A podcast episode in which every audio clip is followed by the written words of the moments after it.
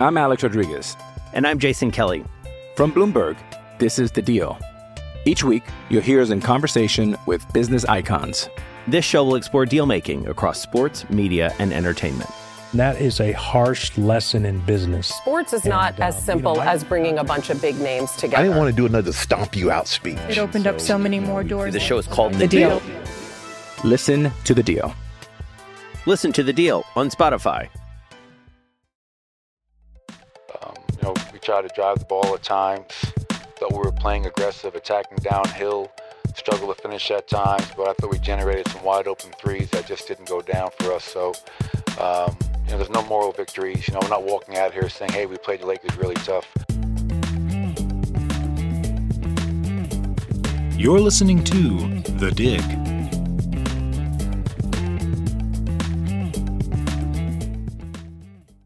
What is up, Nuggets fans? This is the Dig. I'm your host Nick. I'm joined by Jeremy. How you doing, Jeremy? I'm tired. Are I was you? up till four last night for no reason. Like, Just couldn't sleep. yeah, and that's one of those terrible feelings of like, there you are laying there, and you're like, why? Why can't I get anywhere? Like, not even the slightest bit tired. Yeah, I've had a rough week of sleep too. Last night was because my ear was clogged all night and it was driving me crazy. Um, but uh, before that, and I should this is actually something I should throw out. Uh, our cat was killed over the weekend by a, a urban coyote, which I did not even know was a thing. Like, but apparently there are coyotes all over the place in the Denver metro area. We found out about this more after this happened.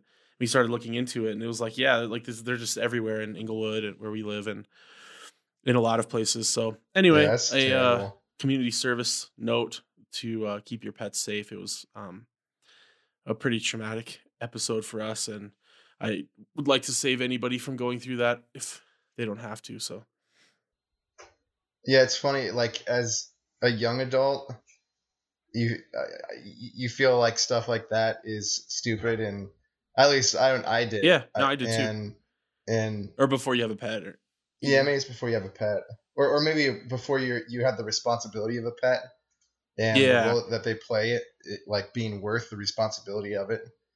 Um, yeah, it's just totally different on the other side, and I don't know. Maybe maybe we deserve to be made fun of, but it's still Yeah, I don't care. A terrible thing to go through.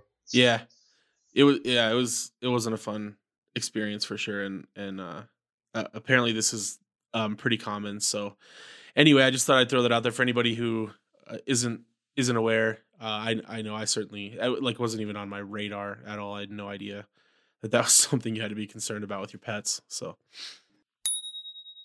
The theme All right, so we're recording this on Wednesday evening after the Lakers lost last night.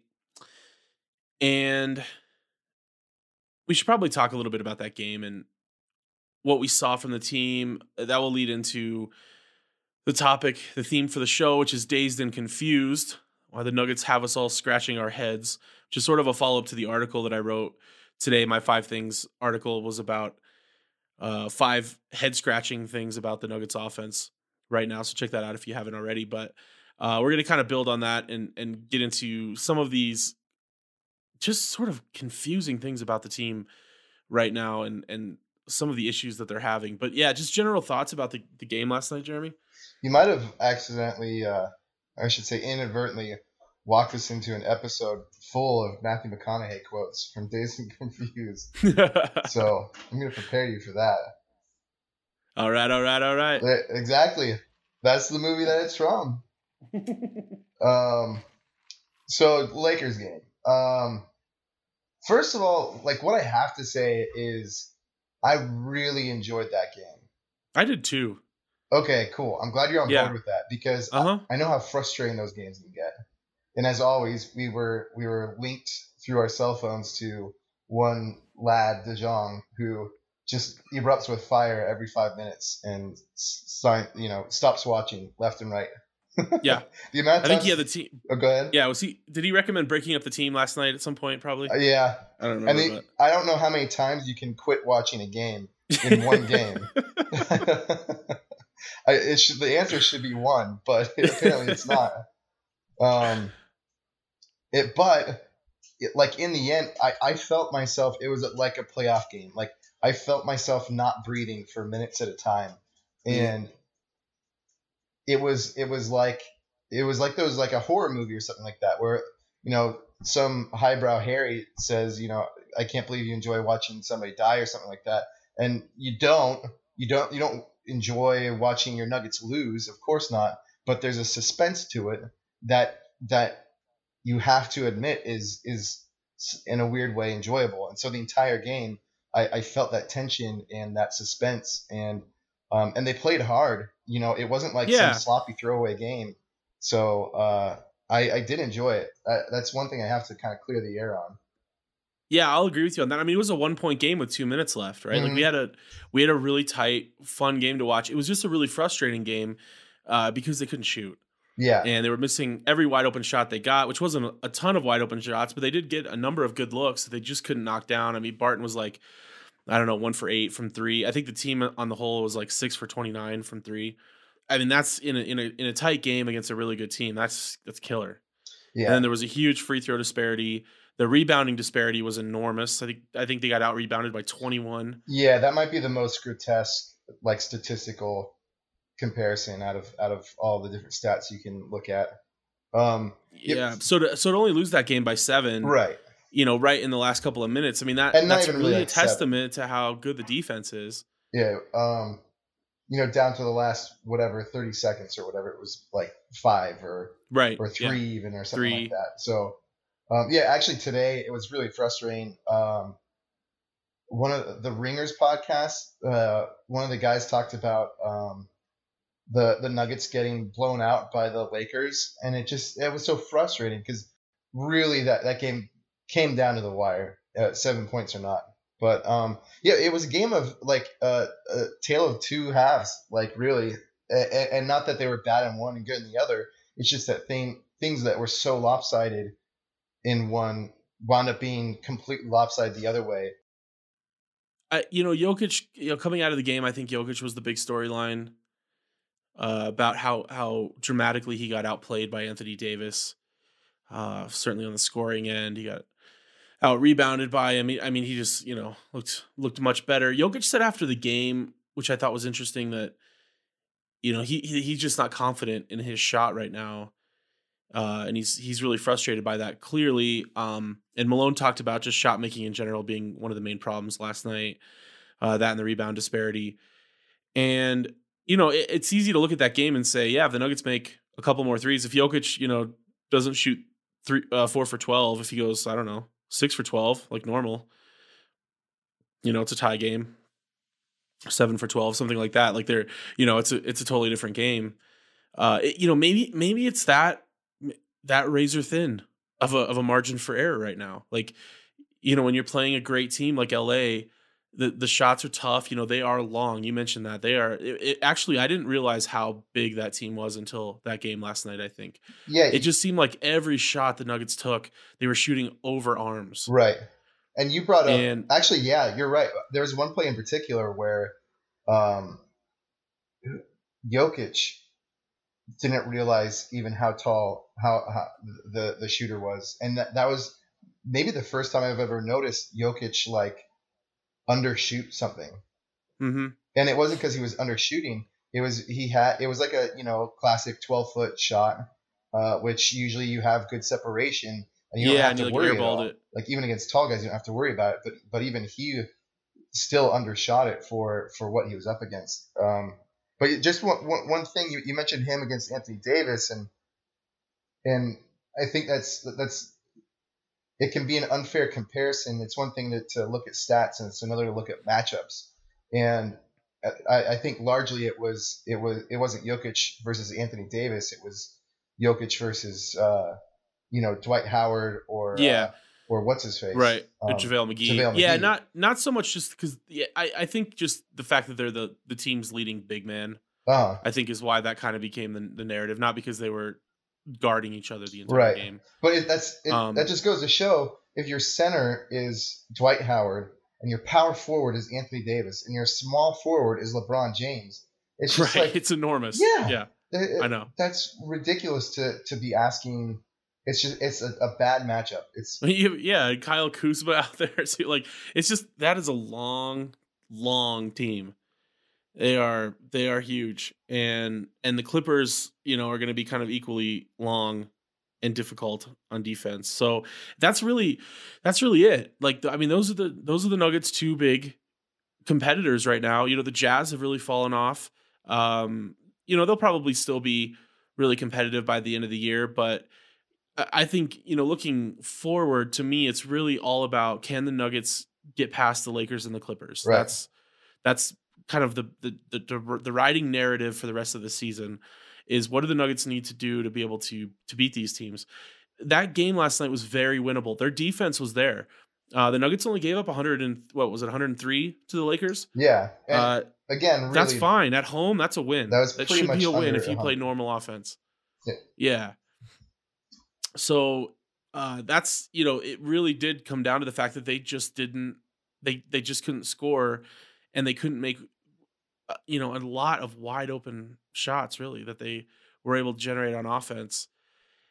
When the but the, the shots weren't there consistently but when they were there they weren't they weren't they weren't hitting them and i, I think that in it, it really was reminiscent to me of the playoffs last year when we saw the offense stagnate. Mhm. I, I think this team hasn't quite i don't know if this is something you have to figure out or just something you have to like experience and grow into but when you play really good teams or you play in really big games you, like the shots don't come easy. You have you have to like you have to make the big shots when you have them right. it, you you don't get and you don't get a lot of wide open threes. You don't get a lot of chances to hit big shots. And when you when when they're there, you need to hit them. Like one that stands out to me, I don't know, just for whatever reason, is uh, Barton's three. That I think it was like a minute and a half left, and he got like basically a wide open three from the corner, and he bricked it. Like Was that on it's the those kinds of shots.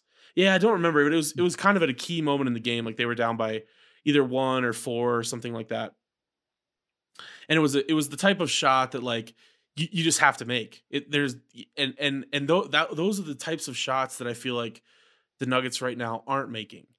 Uh, you know, with a few exceptions, we've seen Jokic hit a couple game winners. There's been a few things like that, but it's those, you know, those big like momentum shots, those big shots at the end of games. Those are the things that when you playoff matchups and, and matchups against really good teams, is when you can hit them, and when you can't, you lose. And it's like I, you know, sometimes we get uh, into some you know more complicated stuff. We get we get down into well not on this show particularly but some people do.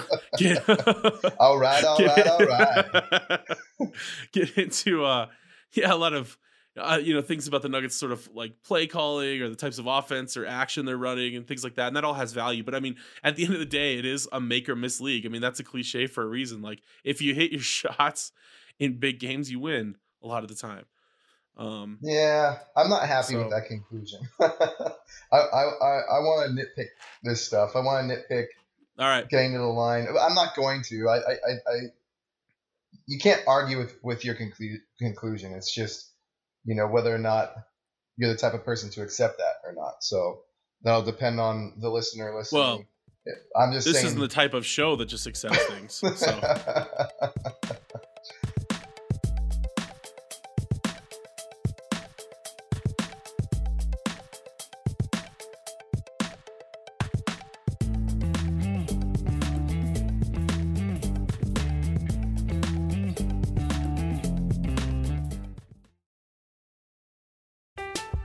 I'm Alex Rodriguez.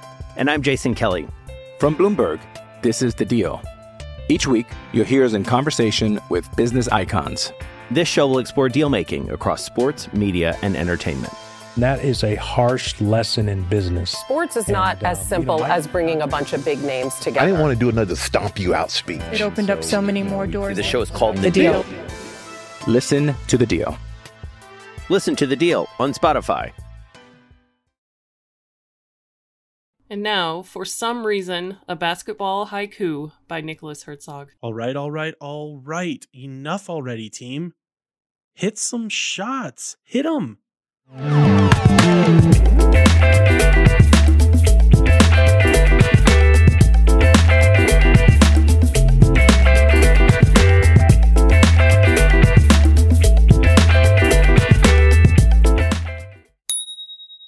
Are we sure?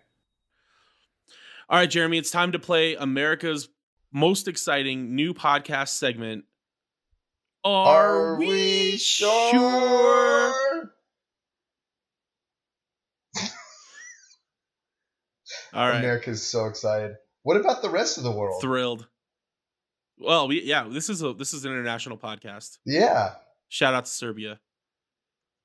Yeah, a couple of places. Actually, perfect perfect opportunity for me to already go off on a tangent before the first question. Okay. Um, shout out. I, I can't remember uh, your name. I probably should have looked it up before this, but uh, we've got Nuggets fans in Philadelphia. Um, what? I told you about how uh, I was talking about that one place I was going to watch the the 76ers Nuggets game.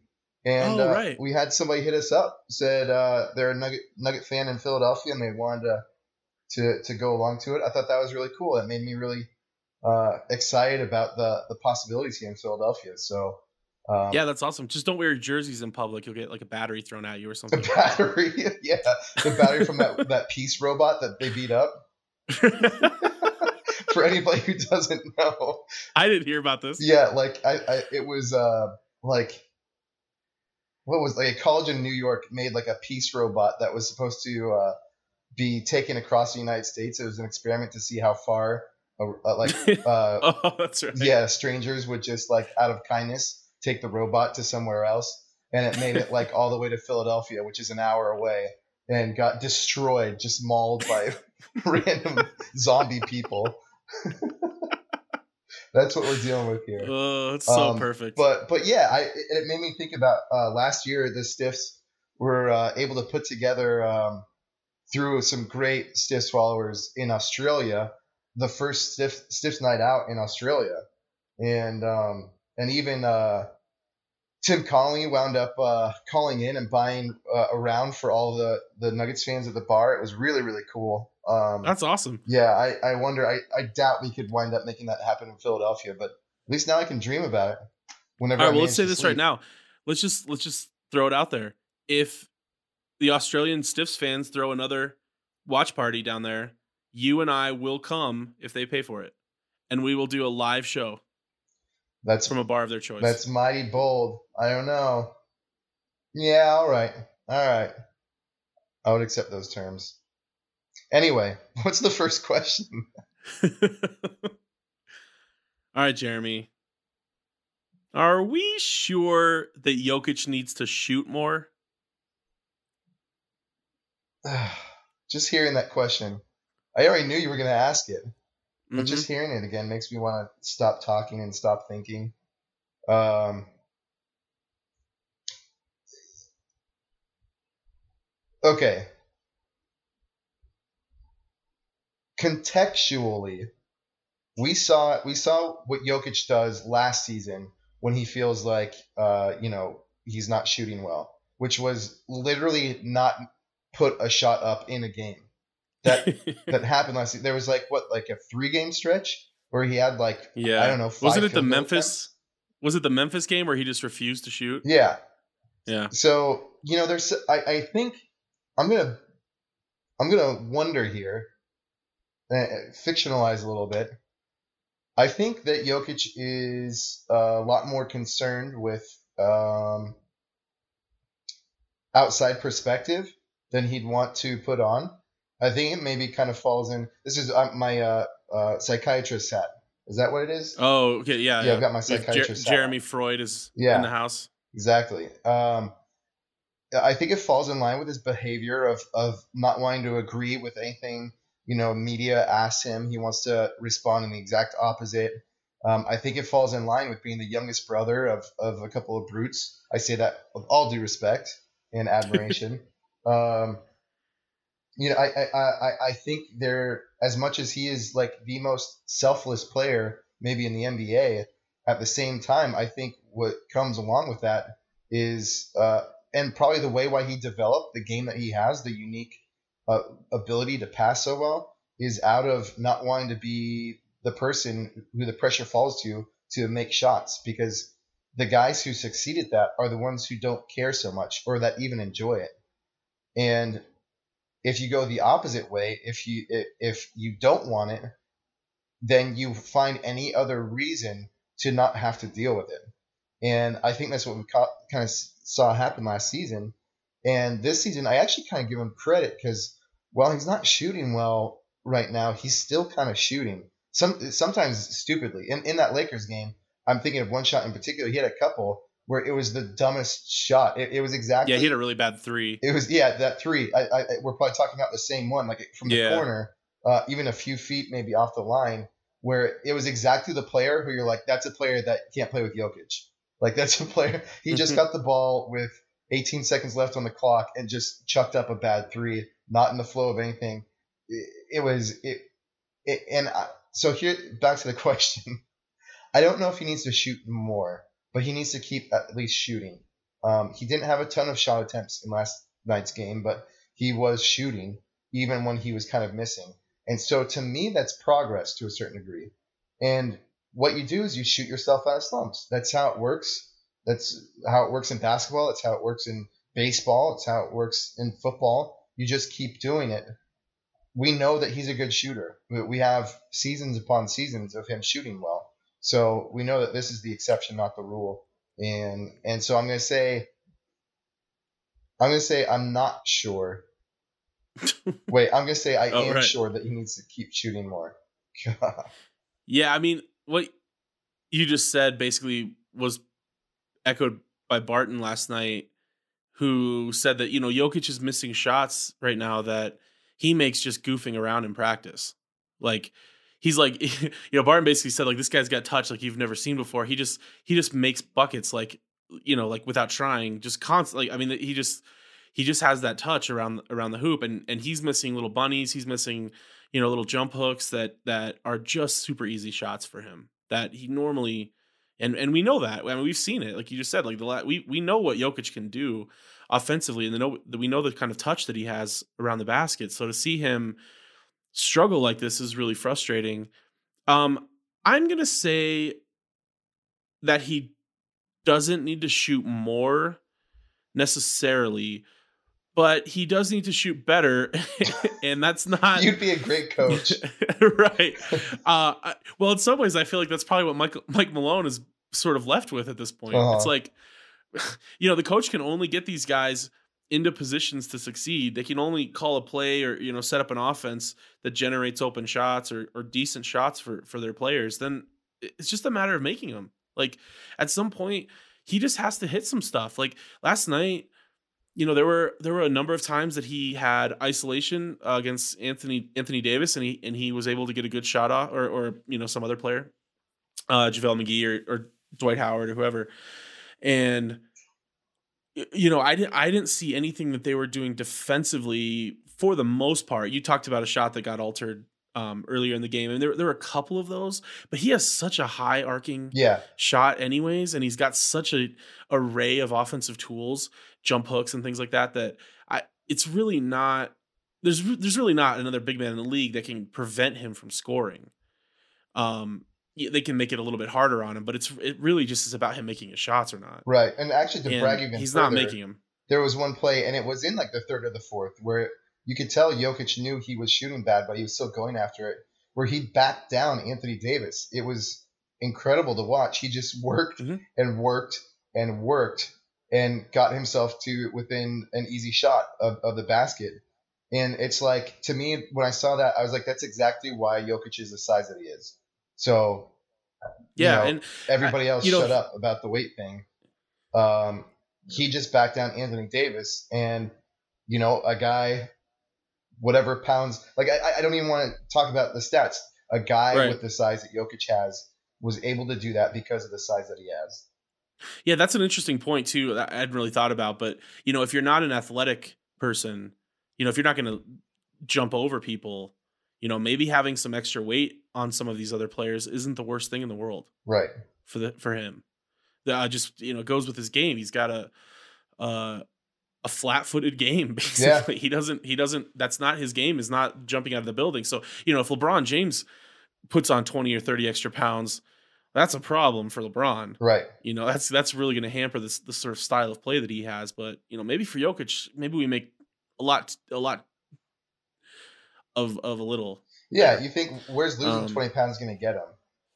Like th- th- there's Yeah. there are some some some things you could point out, sure, but um, what what his style of game, like where does that get him? You know, is, is he all of a sudden uh, Jokic who's spinning around and you know cutting past people and getting the first quick step Yeah, here, that's- and, you know, right. like it, we're never going to see that, and and so the only concern needs to be with his endurance, and that's where I still do have some concerns, but um, but that's the only thing that should come up when it comes to his size Yeah. and weight is. and I'm I don't feel like I've seen a lot of evidence. Uh, you, you know, going back to the last year's playoff run, obviously where he had the you know 60 minute game, and and you know played like 40 minutes a game in the playoffs. And this year, really, I don't, I don't know that fatigue is really. I, I, I don't see fatigue being the issue. I mean, in generally, in most of these games, he's his best quarter has been the fourth quarter. Yeah, it still So seems I- like it to me, It- it- and Yeah. I, I can't give you a scientific reason. Um, you know, you did point out this was a guy who, you know, he was fourth in MVP voting last season. He was by any stat or measure a top ten player in the NBA, and yet you look at his uh, his peers in in that category, and all of these guys were averaging like five more minutes a game than he was. He was averaging like what, like 30 minutes a game last season, and then he goes into playoffs. He, he's playing basketball at a time of the year that he never has before in the NBA. And these playoff games, he's playing like you mentioned, like I think he averaged like 36, 37 minutes a game, and then you throw in that 60 minute game. You know, after already going seven games in the first round, and then seven games in the next round, and then he's ending up playing for his country over the summer. And and all the shots that he's missing, by the way, like ninety five percent of them are falling too short. They're not too long. Yeah, they're not definitely. to the left or the right. They're just falling too short. They're either hitting the front of the they're hitting the front of the rim. Is what's going on. So to to me that that lines up a little bit, um, in my eyes, in a fatigue factor. And again, there there's no good way. It's not like we're gonna sit him for a month and send him to the Bahamas or something like that. Uh, it really is just a playthrough kind of a thing. Definitely don't overplay him, but um, just yeah, and he so this issue to go back to the idea of him whether he needs to be shooting more. You know, it, from Jokic's perspective, evidently, um, he he feels like since his shot isn't falling, that the most productive thing that he can do is get other guys shots. That he should be let he he should be just facilitating, letting people shoot who can actually make shots. He basically said that in the press conference last night mhm. and and he even he went as far as to say like Malone shouldn't be calling any plays for him right now until his shot starts falling. Um, I I do totally understand where he's coming from, and I think that's actually, you know, kind of a noble, like really interesting look at Jokic's character. That you know when his shot's not falling, he's like, okay, well now I got to get the next guy involved, and that's I think the right like sort of mentality to have. But the problem is he's their he is their best player and their whole offense runs through him. right. And the other team has to respect him as a threat offensively or it makes things difficult on everybody else in the team. Mhm. And so he's really I, I I he is in a tough spot. I get it. I mean it's it's gotta be just super frustrating to just not have your shot fall, you know, through a quarter of the season almost. And eh, eh, and, and then you know feel like you're letting your your your team down every time you shoot you know the, the i mean if you, he's actually in a place where he feels like a shot by somebody else is a better shot than one by him um then that's a that's a tough spot for your superstar Yeah. to be in and I, I mean, hopefully he can yeah like you said just sort of shoot shoot himself out of that i i would kind of like to see at least one game where he just shoots like 27 times like right. have a russell westbrook game where you you just try to blow through this you know Yeah, he's yeah he can get one right he can get one i'm fine with it i think his teammates would be fine with it honestly Yeah. Yeah, I like it. All right, you can't be the coach. I criticized you before. I'm taking it all back.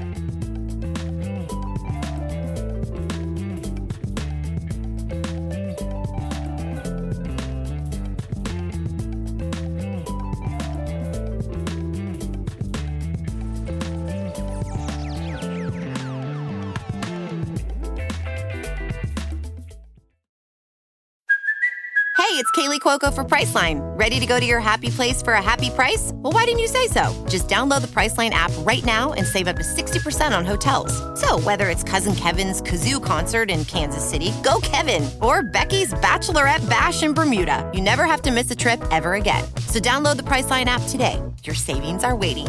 Go to your happy place for a happy price. Go to your happy price, Priceline. Okay, next question, Nick. Maybe even more divisive.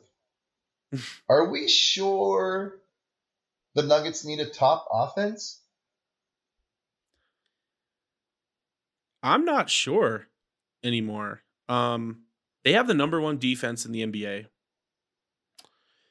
And I don't see any reason that they can't continue playing top defense for the rest of the season. I mean, they're some of their better defender players, defensive players like Torrey Craig didn't even get in that game last night. Um, which is actually something interesting to talk about. I think he might have actually been a big help last night, but um, you know, but there's there they they have they have such depth that injuries really shouldn't derail them. They seem to have the, the system in place that everybody's bought into uh, on defense, and I you know Jamal Murray has taken a big step forward. He's Yeah. doubled his assists or his uh, steals this year Yeah, and I, either of those I I've really be been impressed. Yeah, really been impressed with his defense this year so far. Barton's been been great defensively. Um, I think Millsap has been very solid, kind of what we expect from somebody backing up Jokic. And Jokic has actually been last time I looked at, at his metrics like a couple of weeks ago, uh, he was a little bit better defensively than he was even last year, where he Yeah. was still serviceable. I, so I was just looking at that too. Um, he, he is, Yeah. as much as you want to criticize some of the offensive stats, his defensive um, metrics are, are up. Yeah, so I mean, it, that all I think that's going to continue, and I think we saw in the Lakers game that that defense is going to keep this team in games against good teams. So, would it be nice for the offense to be elite? Yeah, if you could match a really great offense with a really great defense, that's that's how you win championships, right? But I don't know that the the Nuggets need a great offense.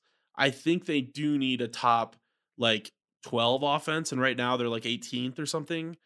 You know, I think there's a step up that they need to make. I mean, clearly there is. Uh, and I, I wonder if if some of that is just as simple as guys need to start making more shots. I know I keep going back to that, but that's uh, you know that's what Malone was kind of harping on last night, and I I'm sort of with him on that. Like in my article today, I was looking at Gary Harris's shooting so far this year, and I mean his his shooting is down almost across the board. He's shooting the least amount from zero to three feet that he's ever shot in his career, and he's shooting worse than he did by by a lot um, in that range. And then as you go out from the basket, it keeps getting worse. So his three to ten foot range uh, is significantly worse than it was two years ago, and his ten to sixteen range is dramatically worse. Like he's shooting 31% from 10 to 16 feet, and he was shooting like 46% two years ago.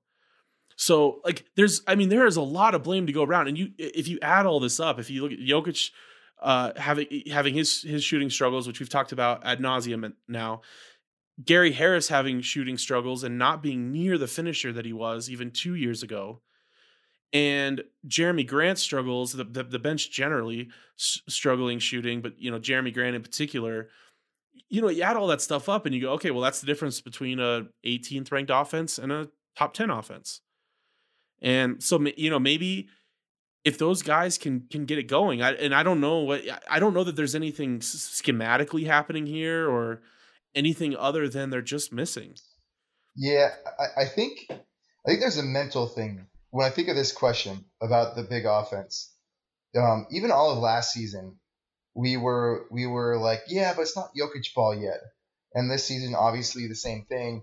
Um, I thought it was even worse. It's it's not. I, I, I was kind of expecting Jokic's usage to be down quite a bit, and it's down a little bit, and you know Murray's is up a little bit. But as much as I you I wanted to pour through the stats and find something here, it's it's only a little bit different than than previously. I, I think there's a mental thing here, a, a, a big other that as Nuggets fans we all kind of collectively subconsciously believed in it to the point that it became part part of our identity with what we felt like the Nuggets needed to to win, and, and something that we all latched onto when Jokic first took off, you know, three four years ago, um, and that was Jokic ball, and it was this free flowing, um, beautiful, wild.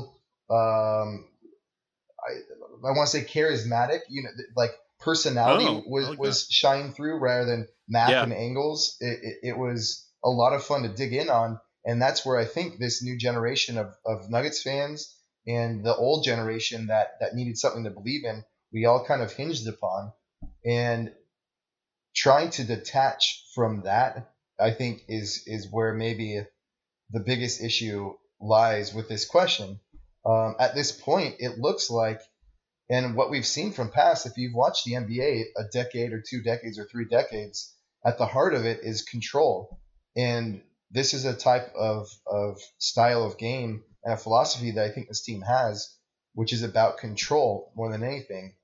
And defense is huge in that, and offense is huge in that too. But it's it's different. It's not necessarily um, you know the number one offense that's gonna make this team win it all. It's it's controlling it through the game. And and one thing that does stand out to me with stats. Um, at the Stiffs, we've kind of like done done something where things that we want to see improved every season in in the players. And for me, Murray for the past two seasons has been his free throws. Free throws, actually, and you and I talked about this last season when we were talking about how to close the games. Um, free throws are a way to control the game, and it's a way to, to slow down um, a a wild team that that is that is playing um, hot um, it, it, it's a way to to control the game. And Jamal Murray, I just got the picture of like a wild stallion or something that needs to be iced with some free throws. yeah, that's exactly Yeah. what it is. We need to turn this podcast into something video. Maybe just like we'll upload it to YouTube and put imagery across it. Just for our metaphors. Right. Uh um, huh. but it, Murray's style, it, it's so frustrating. He he will he will dip in and then immediately just kind of cut back and take you know an eight footer or something like that. And during the Lakers game, it was like there was a few times where where he continued his drive, and and it worked out to our benefit like every single time. He either made it to the line, he he or he got a pass off to an open guy because they had to over rotate. It only happened a few times. Uh, Again, he was most of the time he was dipping in and then and then dipping back out with a, a weak shot or a pass. And I'm just it was something I was saying like last week with you is that I don't think Murray will ever be a 20 point per game guy until he he is shooting at least four and a half free throws a game. And right now, it's going to be hard to ever see him being a four free throw four free throws a game shooter. Um, he's got to continue his drive. He's got to not stop six feet from the basket, seven feet from the basket. He's got to continue his drive. I think I almost kind of wonder like if playing next to Mudiay scared him because Mudiay was the guy who who like a wild stallion would jump from left to right and spin and knock off of guys and spin and go to the hit the basket at 100 miles per hour and his shot would just go wildly in some other direction and that's why he's no longer in, Ah, in town Mudiay. yeah and I, I almost kind of wonder if, if seeing Yeah, that, it's a. you know Murray I was just gonna say, it seems like Murray's like default offensive mode is try to weave to get myself open for a jump shot. yes exactly Not yeah, and that's just like I mean, if you think about how James Harden plays, for example, I mean, obviously his game can't easily be replicated. Nobody can replicate it or ever has in the history of the NBA. But if you just even even learn a little bit from like how he plays, he he almost isn't even concerned about his shot. He is almost literally only looking for where the defender's arms are at. right Like if you watch him, like you can almost tell it's like he doesn't his shot is like secondary to him. It's like he knows he can just go up and shoot whenever. It's just where where's the guy at that's in front of me that I can like run straight into his arms. Uh-huh. And or how can I set up this player so that their arms will come out in a way that you know like that's the game he's playing. And and Murray's playing the how can I like weave in like a Harlem Globetrotter style like infinity circle um you know in order to get myself a little fall away fade fading jump shot. And I think that's the real evolution in his offensive game is what you're exactly what you're describing is he needs to learn how to go into guys and, and draw fouls. And I don't know that was something Malone talked about after the game that he's he he, he is I'm well aware of. And he said he needs to focus. Yeah, he said he needs to coach his guys up on that. I would say Murray is maybe Murray and Jokic both, but Jokic just does just kind of naturally have this more finesse style because he can just kind of shoot over everybody. Yeah, but Murray can't. And so Murray really needs to learn how to get into guys. And like I think like I use Donovan Mitchell as an example in my article today. Uh, Donovan Mitchell shoots like five and a half free throws a game, like almost twice as many as Murray. Um, you know, his handles better and, and he has a little bit more of an attacking style. But I, you know, that's the type of sort of player that I think, or the, the, the type of kind of numbers that Murray should be working toward. I don't see any reason why he can't get up to between four and five attempts a game. I almost kind of wonder with Jokic, you know, he's playing either on the block or even higher up. Um, so when Murray drives into the lane, you, you wind up with Jokic's center, the, the, the guy on Jokic, rotating uh, towards Murray, which is a little bit different when you typically have your center closer to the basket. The this the the center on him isn't really like rotating that much. Maybe taking a step towards you as you're driving into the paint but it's a lot different than than uh, a center, a big center making a huge rotation towards you. Maybe that's more daunting to, to Murray. And so when he's driving in and he's got this big guy starting to clog up the paint with speed, you know, it's it's maybe mm-hmm. you know the whole thing with Jokic uh, last year. The big difference that he made to his defense was he was no longer standing like a tree underneath the basket because point guards love that. If you're if you're not moving mm-hmm. and I'm moving fast, I can get around you easily as opposed to what Murray might be seeing now, where he's got centers moving fast towards him, like clogging up the lane. That might be a little bit scarier, but you, you, you just like Jokic needs to keep shooting, Murray needs to keep driving, like not stop these half drives mm-hmm. and and find your way through it. And every time he did it in that Lakers game, there was a positive. Maybe it wasn't yeah, it was points working. on the board, mm-hmm. but there was a positive that came as a result of it. So, you know, hopefully it's something now in my imaginary world, me and Malone are sitting down with, with Murray showing him. I'm not going to expect Malone to be doing this, but in my mind, we are. And yeah, I hope Malone's listening to this podcast. I don't think we have to hope. I mean, I, I think that's pretty, we can be pretty sure that, that this is a normal thing that, you know, Bobby brings yeah. into the office and, and hands over to Malone to listen in on. Um, we love you, Coach. Yeah, and Bobby. Uh, Bobby, by the way, is obviously their intern. But anyway, oh. enough of my my fictional writing. what were we talking about? Oh, right. Do they do they need a top offense? So yeah, like they need a better offense. I think that's. But are they going to be a top three, top five offense this year? I don't think they will be, but I don't think they need to be. Another but tangent. they need to be better. Another tangent. Ryan Blackburn did a, an awesome job on the podcast last last show. Um, I was kind of worried. That's yeah, he usually does. That's a guy who gets to know um, the backside of his own mic pretty often with his podcast. Uh, he does such a good job making sure it goes out. It doesn't mean he always has a guest on. Um, he totally just dipped right into your your your river of charisma. This is the second time I said charisma in this show. Yeah. Um, it's a good word. Yeah, and it's working. It's getting across what I want it to. Um, and and you guys you guys just flowed down the river of love. It was a fantastic episode. So props to him. Oh, thanks. Yeah. Yeah.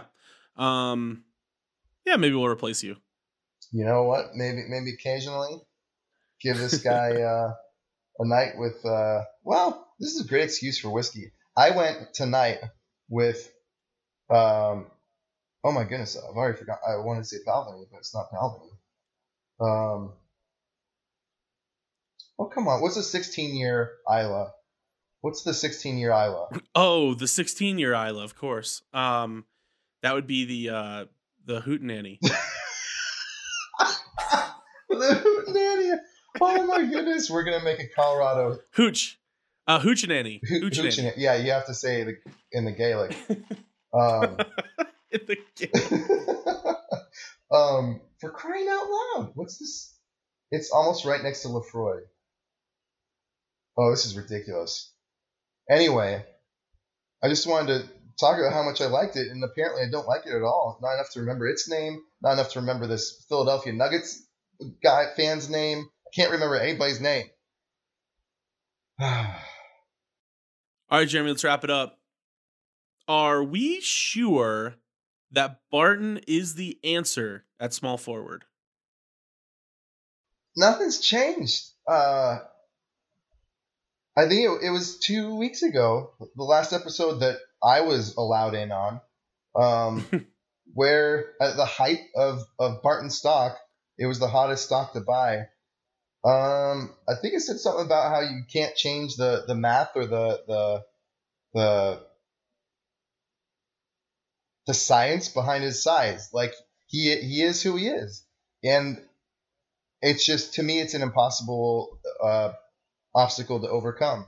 I I'm very happy that he's playing better. I'm very happy that his skill has come back to him. Um, but to me, all that is is value. I really hope that uh, that Connelly doesn't fall prey to the the hype, the Barton hype right now, and the the bond, because the reality is, no amount of skill that Barton can put out there is going to be able to compensate for the size that we need when we go up against the Clippers or the Lakers. And either A, you don't believe we're going to go up against them because you're crazy and they're not going to make it, or you're crazy and you think we're not going to make it, or B, you think we are going to go up against them and that we're going to be okay, and that just skill and, and will is going to make it all happen. And I skill and will, yeah, I like that. there's a lot there. I, I've already been ridiculous Yeah. enough. I didn't want to uh, to to to go any further with that will comment. Um, it- it- he's got to be traded.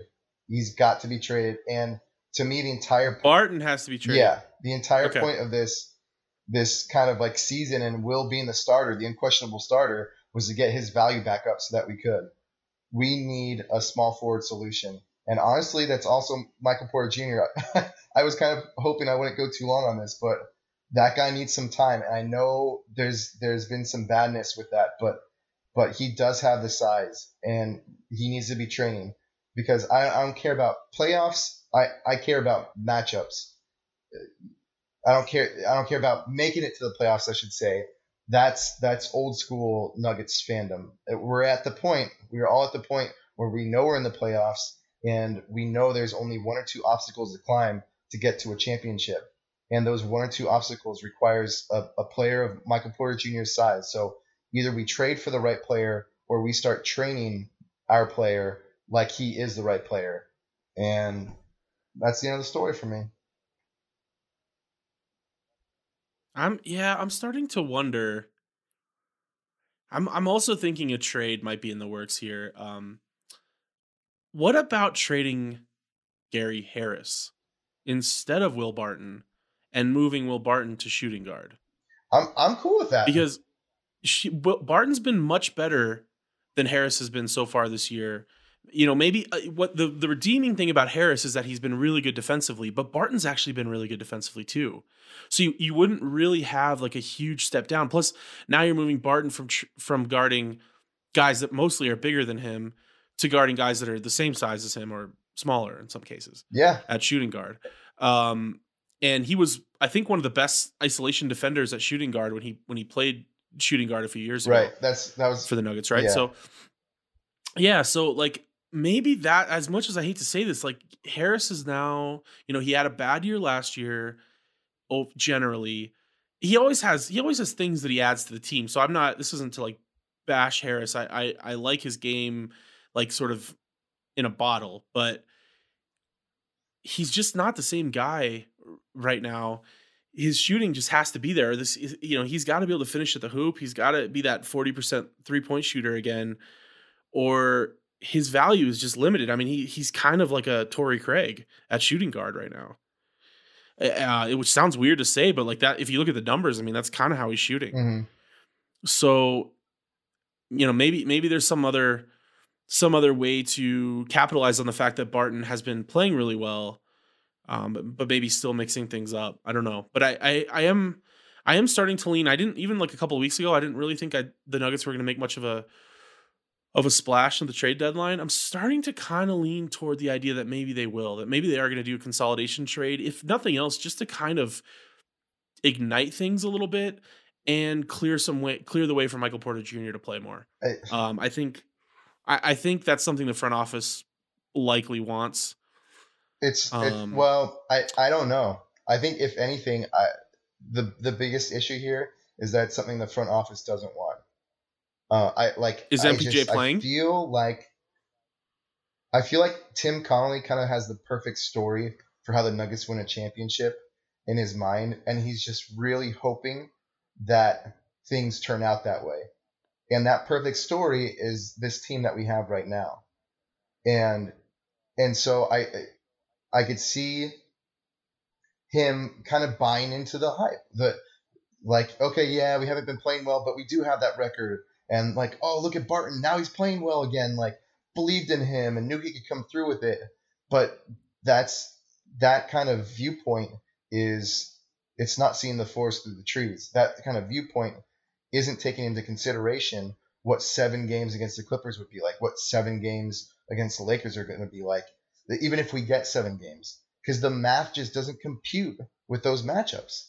Like at the end of the day, as much as the Nuggets could be the number one seed in the West with this team as it is, um, could look great, blah blah blah blah blah blah blah. It, it, it's not about records. It's not about making it to the playoffs. It's about even one game at a time with how the Nuggets stack up against the Clippers, how the Nuggets stack up against the Lakers, and that's that's what we need to be focused on and that's what i have concerns with that the front office might not be keeping in mind. So we'll see. Yeah so i don't know tim connelly. I i hope this is something i hope for all gms is i want them all to be kind of sociopaths. Like yeah i already know where you're going. Like and you're right. They have to not care about human beings. Like, and it sounds horrible. Uh, well, okay, put it this way: their job is a it's a cold one. I mean, they uh, need to put the best team on the floor that has the best chance of winning a championship, regardless of emotion, regardless of uh, nostalgia. And I do think the Nuggets are getting to a point now where, I mean, we even talked about this last year. They just have still kind of a weird mix of of talent that like the, the best players are kind of in like overlapping positions in some cases and just like there's just sort of a weird mix. And i think some sort of cold-blooded consolidation trade you know, might be might be in, in order here if if connelly's willing to do it. On the other hand there is something to be said for trying to stick it out with a core of players who have grown up together and who have made a lot of progress. So. Uh, I, I kind of like your idea with with moving Barton to a shooting guard because also when you think about the storyline and the the emotions and chemistry of the team, um, everything that we've heard, like I hate I hate to boil it down uh, to this, but it sounds like the players on this team would like having Will Barton around um, maybe more than Gary Harris. It's kind of like being forced to pick between your children. Um, but but just saying if if their effect, if the end result right. of their effect is going to be the same um, on the court, then maybe off the court starts to play a role there.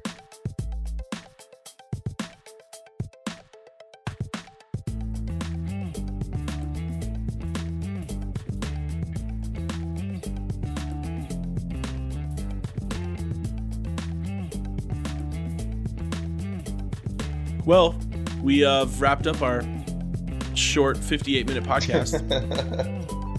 you, we could we chopped it down. Normally we have like six questions, and even that was chopped down. We used to have like ten questions, like five questions each segment. Yeah.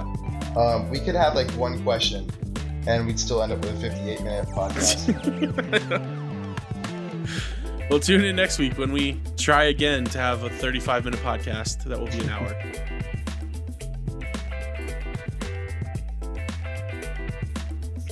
He's Jeremy Poley. You can follow him at Jeremy Poley on Twitter. You can follow me at Nick Herzog SBN. Peace.